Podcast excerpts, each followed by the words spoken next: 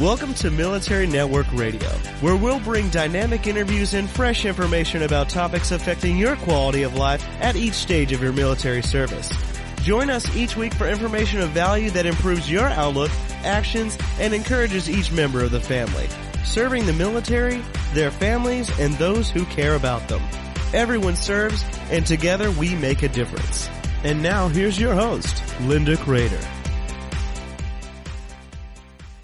Welcome back. We are on the second of our two podcasts on heat exhaustion, heat-related illnesses, and heat stroke. And we're talking today with Danielle Centeno, who is the Assistant Vice President of Loss Prevention at the American P and I Club. So she is a mar- mariner, a third mate, lieutenant commander in the Naval Reserves. And we talked in our first episode about, and we'll just go through these very quickly, we'll recap them, about the dangers of sunburn and the long-term effects of skin cancer, heat cramps, painful from exercising or sweating too much, and how to prevent it by hydration and electrolytes and limiting exposure to working during the cooler times of the day. One of the things that's interesting about the difference between those precursors to heat exhaustion and heat stroke is that you can move very fast through those episodes into heat exhaustion, which is so different. And Danielle, talk about heat exhaustion, what it looks like. Exactly, Linda. Heat exhaustion is going to be your first precursor to something very serious. Um, you're going to you're going to see a heavy sweating, cold and clammy skin. Uh, your patient is going to look weak. Um, and if you're experiencing heat exhaustion yourself, you may experience a headache, excessive thirst, nausea, maybe vomiting, dizziness, confusion.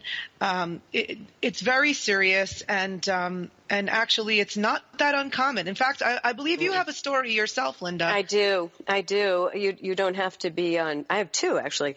Um, one was simply working in the yard and on a very, very hot day, and – I was very hot, and I was in cool, light clothing, wore a hat, you know, glasses, all the things that are preventive.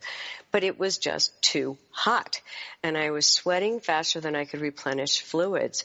And all of a sudden, I ended up with the shaky legs and the excessive thirst. I got very nauseous and very dizzy. One of the things that you notice the most is confusion, confused thoughts, and cold, clammy skin. When you start to get chills, you know you've gone too far. And what I did was go inside and stand in a tepid shower, um, just like we would put a small child in a tepid water bathtub to cool them down. Um, the second one is that I grew up sailing on the Chesapeake. And when your body cools, you're best off, if it is excessively hot, to be in air conditioning. But if you're not, often people will sit in front of a fan. Well, the wind acts just like the fan when you're out. And so that can cool your body, and you really don't realize how quickly you are losing fluids and electrolytes. So those yes. are my two personal non, well, semi-non-maritime stories. But I do have a friend who's in the Naval Reserve, and he was not in any high-risk group. Fantastic shape, uh, thirty-one years old, and was working on deck and kept going because he's tough. He's in great shape. He can, you know, bench press this, that, and the other thing. And all of a sudden, he said, I went down. I had, he said, next thing I knew, I woke up. I'm covered in this white frostiness, and they've got all my clothes off me, and I've got ice packs everywhere. So his body core temperature, I mean, he just went down. And that he, sounds like heat stroke. It, yeah. It, yeah, it is. And he was, you know, taken off the ship, and it was dangerous because it went so quickly. And I think that's the thing we're trying to impress. You know how we tell people get out of a burning house? Well, when you start to feel this way, you need to pay attention to those things because you can go from Absolutely. Heat exhaustion right to heat stroke so fast. And it's not, and I like the fact that you mentioned it, that he was a younger fellow, because mm-hmm. we've heard instances of the elderly sitting in right. front of a flan, ex- exhausting right. their heat, mecha- uh, their cooling mechanisms. Mm-hmm. However, even if you're young and healthy, you're still at risk. And, uh, and if you're going down, then you really have passed through the stages of heat of heat exhaustion already, and right. you're entering the symptoms of heat stroke. So that altered mental state, slurred speech, maybe even seizures or just unconsciousness, uh, you know, that means that you're you're experiencing or about to experience heat stroke. Exactly, which can be a very serious thing. So you and I were talking before we um, came on the air about when the body core temperature rises too high. And we kind of joked, okay, how do you know when your body temperature is over one hundred four Fahrenheit or forty Celsius? Right, and? yeah, one hundred four degrees Fahrenheit. Well, according to the Mayo Clinic, mm-hmm. uh, this temperature needs to be obtained with a rectal thermometer. Which I'm sure you're just carrying in your back pocket, right? Oh, yeah. I'm sure everybody on board a vessel wants that to happen to them. Uh Yikes. Yes, it is yikes. But, I mean, that just tells you how fast it goes and how you, you do want to avoid that if you can possibly do that. So don't forget that the symptoms accumulate quickly. So Absolutely. your skin goes from – I don't know what's worse, the one hundred four degrees or – Or the rectal thermometer? Yes. I don't yes. know which is worse, Linda. Well, I'm, I'm, I'm tending to think that um, the altered mental state would be worse, but it, it's really, really scary. So notice other people, though, becoming maybe slurring their words or um, heat cramps, or somebody who has to sit down a lot and may not be recognizing, or, or everybody else is working, so they feel like they need to work as well, and they feel pretty good until they don't. And that's what happened to this friend of mine, is that he was just thinking he'd just push it on through. He was just a little hot. Wow. So what are what are some of the preventative um, – sorry, what are some of the reactive uh, measures if we do experience somebody with who may be appear to be suffering from heat stroke on board? I guess I would always tell them to seek medical assistance. What would you do? Absolutely. So that's the first thing you're going to want to do is seek medical assistance for that person immediately. Mm-hmm. Um, and we're going to remove them from the hot environment. Get mm-hmm. them in the air conditioning. Mm-hmm. Um, if you can, get them inside. Uh, remove the excess clothing. And mm-hmm. like you said before in your story, uh, im- im- immersing in a cool shower mm-hmm. um, or cool water, and then placing ice packs in uh, on the heat points. Exactly. And that's what he said. He said he woke up with ice packs around his neck, his groin, his under uh, underarms, you know, everywhere where you could cool the core body temperature down quickly. He said it was a little um, embarrassing because he went from being really strong to being boom on the ground on his back, but he had quick attention. And so that's really very, very helpful. So be aware of your fellow crew members or friends if you're out with other people, because everybody reacts to extreme heat differently. And absolutely. Well, and just one thing on the um, on the elderly, if we if we are going to talk on those who are over, and I don't personally think sixty-five is elderly these days, but let's call it that. Um, you will see confusion. You will see almost dementia-like symptoms. They, there is just really confusing, they don't know where they quite are, or they're just repeating themselves. And so that can happen to anyone when they're too dehydrated, because the brain needs fluid. And it's going to draw water from everywhere else to cool you. So it's going to draw all that water out to your skin. That's your largest organ. Yeah, and that's going to be that frostiness that you see also, because at that point your perspiration is going to be exhausted. Mm-hmm. So you'll see just the remnants. Uh, you won't have that cold, clammy skin. Instead, it'll be hot and dry. No, but if you also have chronic illness, it's really important to be aware.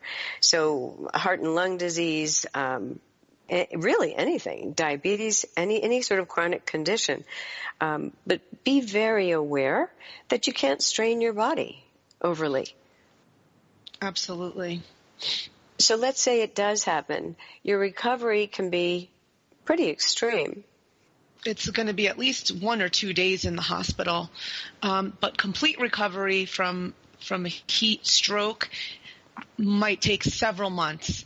Um, I like to use the term internal thermometer. Mm-hmm. Uh, so uh, following some sort of incident with heat stroke or heat exhaustion, you're damaging or even breaking your internal thermometer. So your body is going to react differently when it's in the heat. It's not going to uh, be so tolerant anymore of of hot temperatures. So that's something that needs to be um, that we should be aware of, is that one incident can cause, uh, you know, a sensitivity, a, right? A, right, a, a heat sensitivity and uh, and long-term recovery. Which is really why prevention is so important. So let's go over those. You hydrate often, and drink before you're thirsty. Replace your salts and fluids with sports drinks. And do you want to talk about the sugary or caffeinated drinks? Yeah, we want to stay away from those sugary and caffeinated drinks um, that I love so much. Oh, dear. Especially coffee and Red Bull. Okay. Uh, but, yes, as you said uh, in our earlier podcast, it is a diuretic, um, and it doesn't really uh, help with the – Doesn't replenish. Doesn't replenish. Right. And then also check your urine that you are um, – that it is clear and not dark yellow, or, you know, when you start to smell ammonia smell and things like that, very important. So limit your exposure, protective clothing, but keep drinking. And water is still the best thing unless you have lost a lot of salts and electrolytes, in which case you're going to know that from these other symptoms that can occur. So heat stroke, much more serious than sunburn or heat cramps and even heat exhaustion. But if you get to the heat exhaustion stage, pay attention. Absolutely. Yeah. Heat exhaustion is the precursor. And it's not just getting too hot. It's, you know, it's the risk is not greater than the reward. Uh, mm-hmm. You want to cool your body off immediately. Absolutely right. So people can find out more information about this at the website. Do you want to give that out, please? Sure. That's uh, American Club dot com, and go to the loss prevention section. Perfect. And did we miss anything that you'd like to add to this heat-related illness series that we've just done? Um, no, I think that'll be – I think that's it. You know, okay. uh, it's uh, – Let's just stress that, you know, it's not just getting too hot. It, there's really serious, um, really serious repercussions in suffering from, from heat stroke or or uh, heat, even heat exhaustion. And I also think we should add situational awareness.